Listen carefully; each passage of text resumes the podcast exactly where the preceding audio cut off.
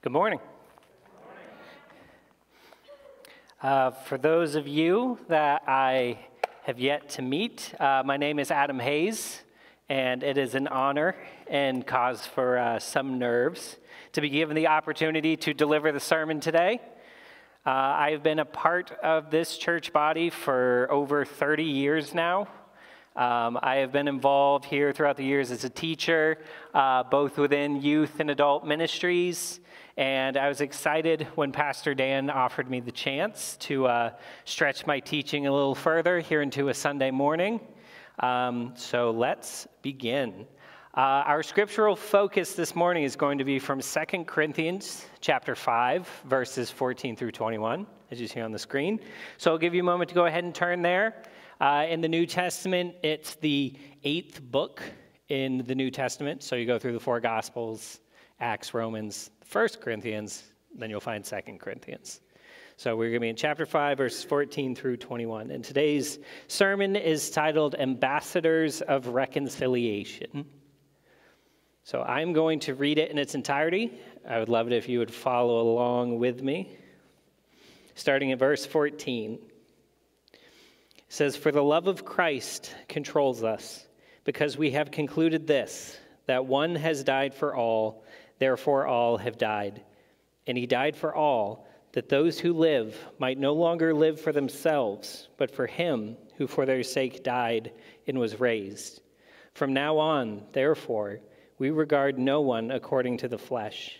Even though we once regarded Christ according to the flesh, we regard him thus no longer. Therefore, if anyone is in Christ, he is a new creation. The old has passed away. Behold, the new has come. All this is from God, who through Christ reconciled us to himself and gave us the ministry of reconciliation. That is, in Christ, God was reconciling the world to himself, not counting their trespasses against them, and entrusting to us the message of reconciliation. Therefore, we are ambassadors for Christ, God making his appeal through us. We implore you, on behalf of Christ, be reconciled to God. For our sake, he made him to be sin, who knew no sin, so that in him we might become the righteousness of God.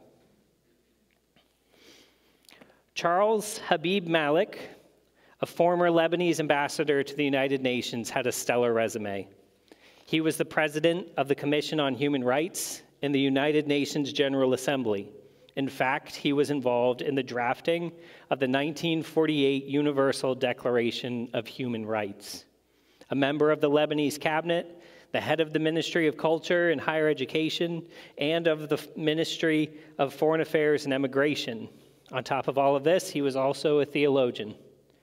In one of the many assemblies in which he spoke, he asked, what has been the greatest American contribution to the rest of the world? Has it been money? Has it been food? Has it been medical skill? Has it been military might? Has it been industrial know how? After a pause, he answered, The greatest thing to come out of America has been the American missionary effort, the quiet, selfless men and women who have left the comfort and security of their homeland to bring the gospel of Christianity to less favored nations. This morning, our focus is going to be on the ministry of reconciliation and how those who have placed their trust in Christ have been assigned a new title, that of ambassador, to those both within and outside of the church body to spread his message by imploring all to be reconciled to God.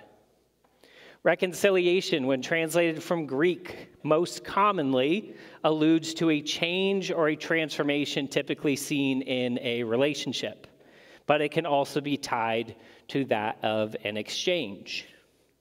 Reconciliation, in the four times that Paul uses it in the New Testament, refers to a healing change in relationship between God and man as well as a healing change in relationship between people. In order to experience reconciliation, there logically must be some sort of offense or division that occurs within that relationship. After all, only when something is broken does it need to be repaired. For humankind, that division from God occurred at the fall. Now, if God's plans ran only as deep as human beings' ability to do what was required of them, then all of his displays of mighty power during creation would have been a flash in a pan or a failed experiment. How short lived the human race would have been if God, after seeing Adam and Eve fail, just simply sighed and said, Well, I tried. Moving on. Thankfully, God is much more long suffering than we can tend to be, and his plans include eternity. So let's look together at our passage here in 2 Corinthians, starting with verses 14 and 15. Paul wrote here, The love of Christ compels us, if you were looking at the NIV, or as I read this morning from the ESV, he says he controls us. The power the love of Christ controls us because we have concluded this. So the question becomes what is it that they have concluded? To paraphrase, the conclusion is that Jesus made a way for man to be reconciled to God by dying for all in order to pay the death penalty that we all deserved. For those who place their trust in Christ, they too have died not a physical death, but a death to sin and to their old selves, their old way of being. As Paul phrased it in his letter to the Romans, found in chapter 6, verse 10, the death he died, referring to Jesus, he died to sin once for all, but the life he lives, he lives to God. So you too must count yourselves dead to sin, but alive to God in Christ Jesus. Much the same in verse 15 here in 2 Corinthians. Paul told the Corinthian church a similar application from this conclusion. He said, He died for all, that those who live might no longer live for themselves, but for Him who for their sake died and was raised.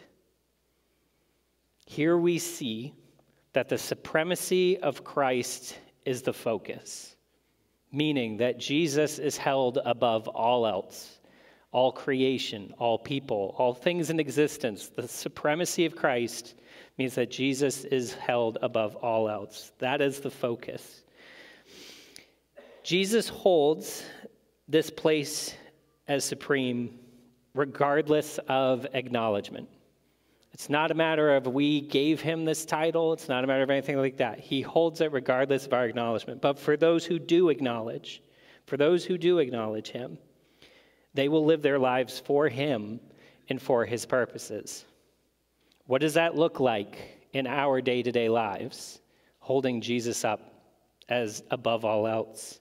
How do we, or can we, acknowledge Jesus as above all things and people? Start by asking yourself who or what holds the highest place in your life? Is it self? Is it security? Is it somebody else, someone you care for, maybe? Have they in some way moved above Jesus in the, in, in the priority list? In what ways does living for anything other than Jesus affect your life? These are reflection questions. I don't have the answers for you. I can't tell you directly, but it is something I encourage you to, to reflect on, to look and see is there any way that I am putting my trust or my faith in something other than Jesus Christ? Do I, do I trust him? Do I trust him as supreme? Do I trust him as a, in control of all things? Here in the United States, we don't culturally connect with life under a king or a sovereign. But sometimes it could be motivating to be reminded that we Christians are, in fact, under the rule of a king whose kingdom is vastly more powerful and expansive than any kingdom the world has experienced firsthand. This is a kingdom without borders. This is a kingdom that exists visually, where we can see, and it exists spiritually. It is expansive beyond anything we can imagine. And those who are in Christ are under the King who rules all of that. Sometimes we just need that reminder. That's all it is. In this kingdom, there is a new way of living where we put aside ourselves and we live under the reign of Jesus. It provides us with freedom to carry out a life that is pleasing to God by joining in the ministry of reconciling others to Him and other Christians to each other. By faith in Christ, we are given a new life and a new mission, and with that comes a new perspective. In verse 16, here in 2 Corinthians, it says, From now on, three words that show a distinct transition from one way of being to another. From now on, we regard no one according to the flesh. What does that mean to regard others according to the flesh? It means that we no longer look at others according to the world's standards or judgments, as though what is happening in the here and now is all that matters. That's how much of the world operates. It's just what is happening here is all that matters. We don't want to think beyond that. But to look at others as outside of just the flesh is to take eternity into account. is to think about the way that God thinks about things. We must look at others either as those who have already been reconciled to God, and therefore they are precious in His sight, and we ought to see them as the children of God meaning our brothers and sisters. Or we see those outside the universal church body as those in need of reconciliation. We see them as in need. And not only that, we see them as people who can be saved. The love of Christ, if it is truly in control of our lives, will give us the desire to deliver the message of hope, which we have been given to share with everyone. To no longer see people according to the flesh also means a more sober understanding that each human being is a soul in need. We need to see people as more than just bodies taking up space around us. C.S. Lewis wrote in The Weight of Glory There are no ordinary people. You have never talked to a mere mortal. Nations, cultures, arts, civilizations, these are mortal, and their life is to ours as the life of a gnat. But it is immortals whom we joke with, work with, marry, snub, and exploit, immortal horrors or everlasting splendors. The reality is that human beings are either spiritually dead in their sins or alive to Christ, and both lifestyles lead to eternal destinations. To be controlled by the love of Christ is to care and to take on the ministry of reconciling others to God. Paul himself even admits in verse 16 that before his miraculous con- conversion, where he interacted with the risen Jesus, that he regarded Jesus himself according to the flesh Prior to this, he looked at Jesus through the perspective of Jewish law and he found him lacking. He saw Jesus as a false Messiah and that his suffering and death were a curse from God. How different Paul's perspective was after the truth was made evident to him. It personalizes his statement in verse 17 that much more, where he said, Therefore, if anyone is in Christ, he is a new creation. The old has passed away. Behold, the new has come. Truly, Paul had an old way of living and a vastly different new way of living. This he attributed to the work of Christ. This transformation is still made evident in those who believe today. Yes, to varying degrees, but all who place their trust in Christ are pulled from death into life, from the old into a new creation, from living for themselves to living for Christ. There's a story that was published about an illiterate couple who were converted by the work of the Salvation Army. Up until last week, you may have seen some people out there collecting donations for this organization with their red bell and bucket. This man, and of this couple, this literate couple, this man went regularly to the Salvation Army Church. One day he came home rather depressed. His wife asked him, What's the matter? He said, I've just noticed that all the people in the Salvation Army wear red sweaters, and I don't have one. So his wife knitted him a red sweater. The next Sunday, after he went to church, he was still unhappy. His wife asked, What's the matter this time? He said, I just noticed that all their, all their sweaters have yellow writing. So she responded, Don't worry, I will embroider some writing on for you. She had no idea what the yellow writing on the sweater, red sweaters ought to say, as she too could not read. So she ended up copying the writing on a sign that was in a store window opposite their home. When her husband came home the next Sunday, he told her that everyone loved his new sweater. Some said they even preferred his sweater to their own. What neither of them knew was that the sign on the store window she had copied read under new management. All right? Might seem random, but for those who are in Christ, there's a bit of a connection there. We know. We know what that could be, what that could mean. Because when we come to Christ by faith, we are given new lives that are also under new management. We are called to live differently by Christ. The Bible makes it clear that when a person truly accepts by faith the salvation gift that God offers, that person's life is essentially parted into two pieces, two sides. There is the life before Christ and the life that carries on with him. What are some of the ways in which you have seen a clear break between your old life and your new life? When you look back, those of you who have come to Christ, when you look back, can you see an old way of living and you see the way the amazing ways that God has transformed you? Maybe he has helped you to deal honestly with people now where prior to you'd find ways to maybe, you know, get some for yourself, cheat a little here and there. Maybe he gave you victory over an addiction. Maybe the pursuit of other people's acceptance has lost its appeal. Maybe that fear of death has been replaced with assurance of your eternal security.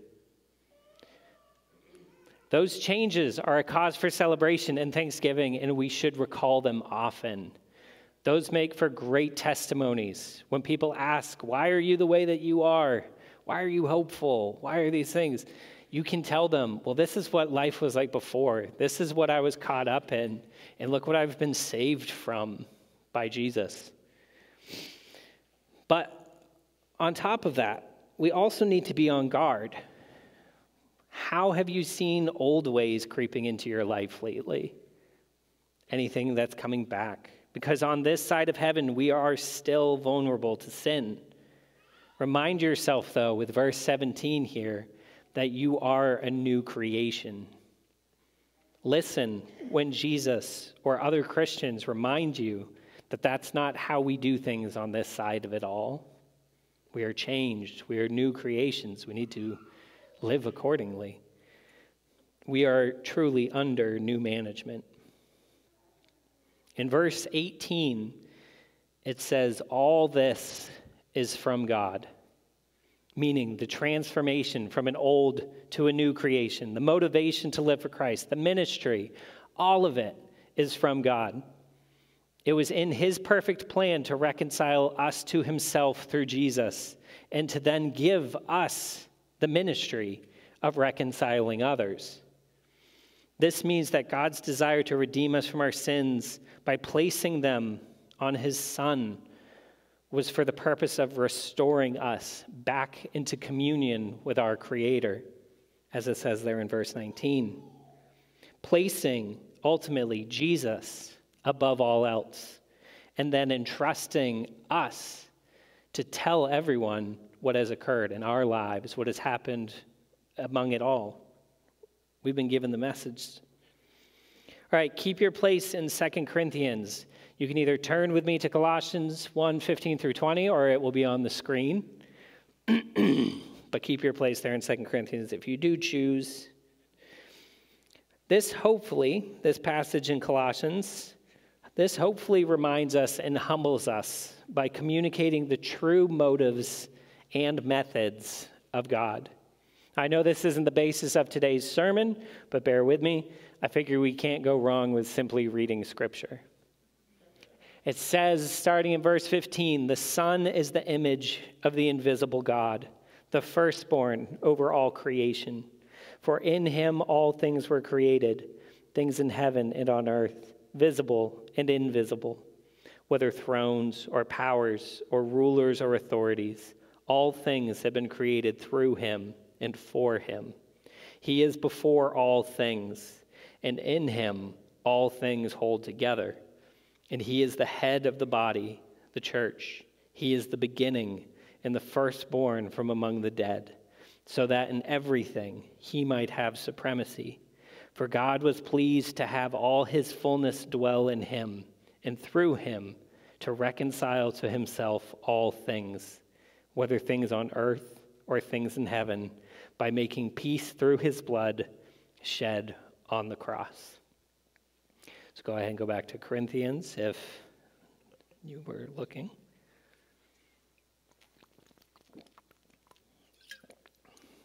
I believe in these five verses here found in Colossians that we are reading the whole story, if you will. From beginning to end, the reconciliation of all creation relied solely on Jesus Christ in order that he would receive the glory. And it is important that we do not forget that. We are absolutely the object of God's affections, and his desire was to bring us to himself. And though the treatment Jesus went through was horrific, God did not reconcile us to himself in spite of Jesus, but rather, it was always the method in which Jesus would rise to supremacy above all things. With that knowledge being given top priority, with Jesus being seen in his supreme position, we look back to Corinthians and we see that our reconciliation to God, therefore, is truly an act of grace. Why should we be given anything? If Jesus is supreme, if he went through all that he went through, why, why do we benefit? It brings to mind the lyrics Why should I gain from his reward? I cannot give an answer. But this I know with all my heart his wounds have paid my ransom. Within that word, of ransom, we see that iteration of reconciliation that fits more closely to an exchange that I mentioned earlier. We were held captive by death and sin and separated from God. The ransom required to free us was unmatchable, and we were hopeless. Jesus, therefore, exchanged what only He could provide.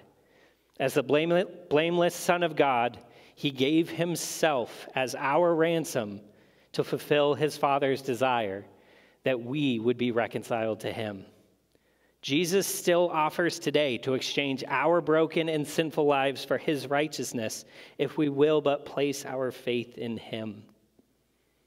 Reconciliation extends beyond just the forgiveness of sins, though. It includes it, but it doesn't end there. It is truly the restoration of relationship. We are kept tied to our new relationship with God when we continue to spread the message of how He reconciled us and how He is able and desires to do the same for others. Therefore, we look down at verse 20.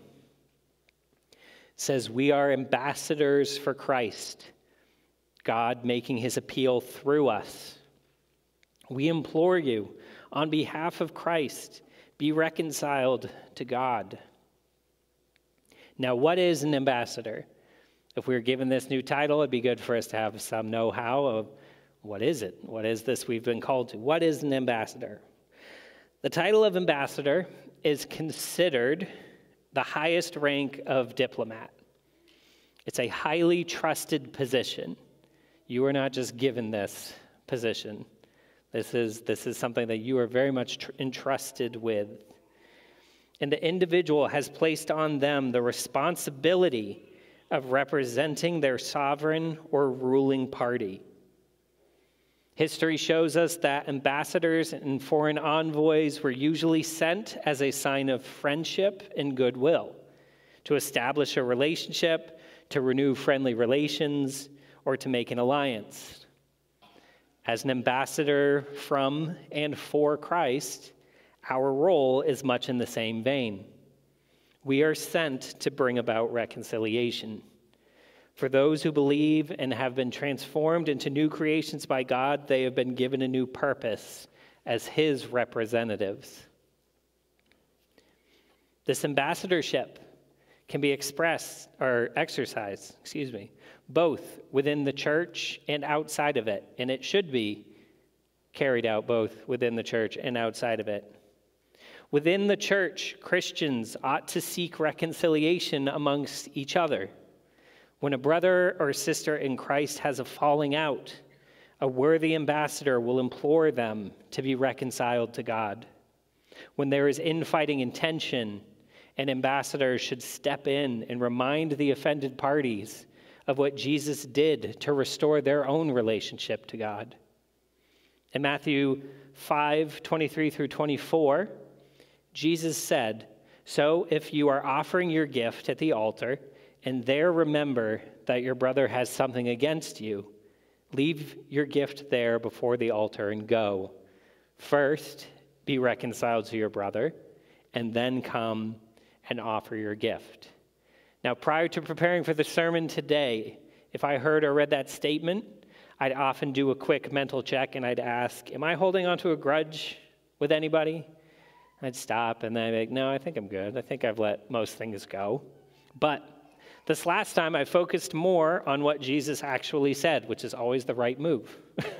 Don't read into it yourself. What did Jesus actually say in this verse? What Jesus said was that if your brother has something against you, right, my reflection changes then. My reflection then becomes Have I wronged anyone and simply walked away? Being an ambassador for reconciliation, therefore, isn't just about mediating other people's problems, but being sure we are doing our part to keep relationships within the church healthy by treating each other with love and respect. That is our part for those within the church. Now, outside of the church, as an ambassador, ambassadors must be mindful of whom they are representing to the world. Pastor Brian shared an illustration several years ago that has always stayed with me.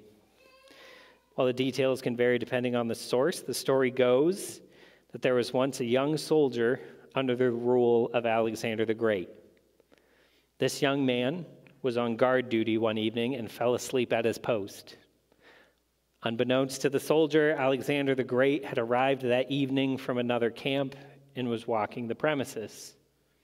He arrived at the post to find the young soldier sleeping and woke him. The young man jolted awake and was terrified to see the most powerful man in the world in front of him. Alexander the Great stared at the soldier and asked, What is your name? The soldier said, Alexander, sir. Again, Alexander asked, What is your name? Alexander, sir, he yelled this time. Alexander the Great asked him one more time, What is your name? The soldier dropped his head and quietly said, Alexander, sir. Alexander the Great then replied, Change your conduct or change your name. We must ask ourselves are we representing Christ to the world in a manner that brings him honor and glory? We can call ourselves Christians but if our behavior and our treatment of others in the outside world contradicts who Jesus is, How damaging can that be? How damaging has that been?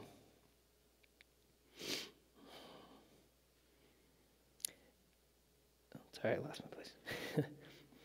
we ought to not brush off every grievance others have had with Christians. There is legitimacy to some. People have been wronged, and we need to accept that. We need to take that as a reality, and we need to act accordingly. We need to act as Christ would, as we ought to, as ambassadors of Christ.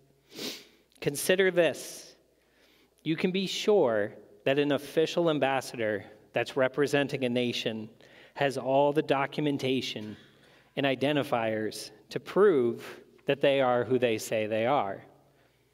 Now, what if it weren't so easy for us to hide our Christianity? In those moments where we'd rather get our own way and not care how it looks, what if we had to wear a badge right here that said Ambassador of Christ? Would it change our conduct?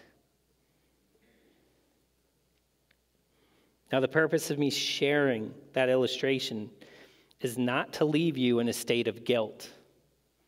We can all think of times when we acted in ways that compromised our role as an ambassador for Christ. Rather, it is a call to responsibility for you and I we ought to take seriously our role as Christ representatives. When we step out into the world as Christ ambassadors, we thankfully do not need to put on the pressure of patting the ego of a tyrant like Alexander the Great. Rather, we are privileged with being given a message of hope and restoration to deliver. We are the best kind of messengers. Of course, the gospel message meets resistance because it requires humility and an admittance of sin to receive. But do not be ashamed of the gospel message. It is an offering of life to a dying world.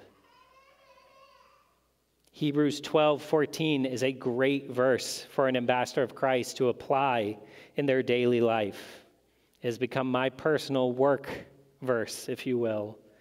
It says, Strive for peace with all men and for the holiness without which no one will see the Lord.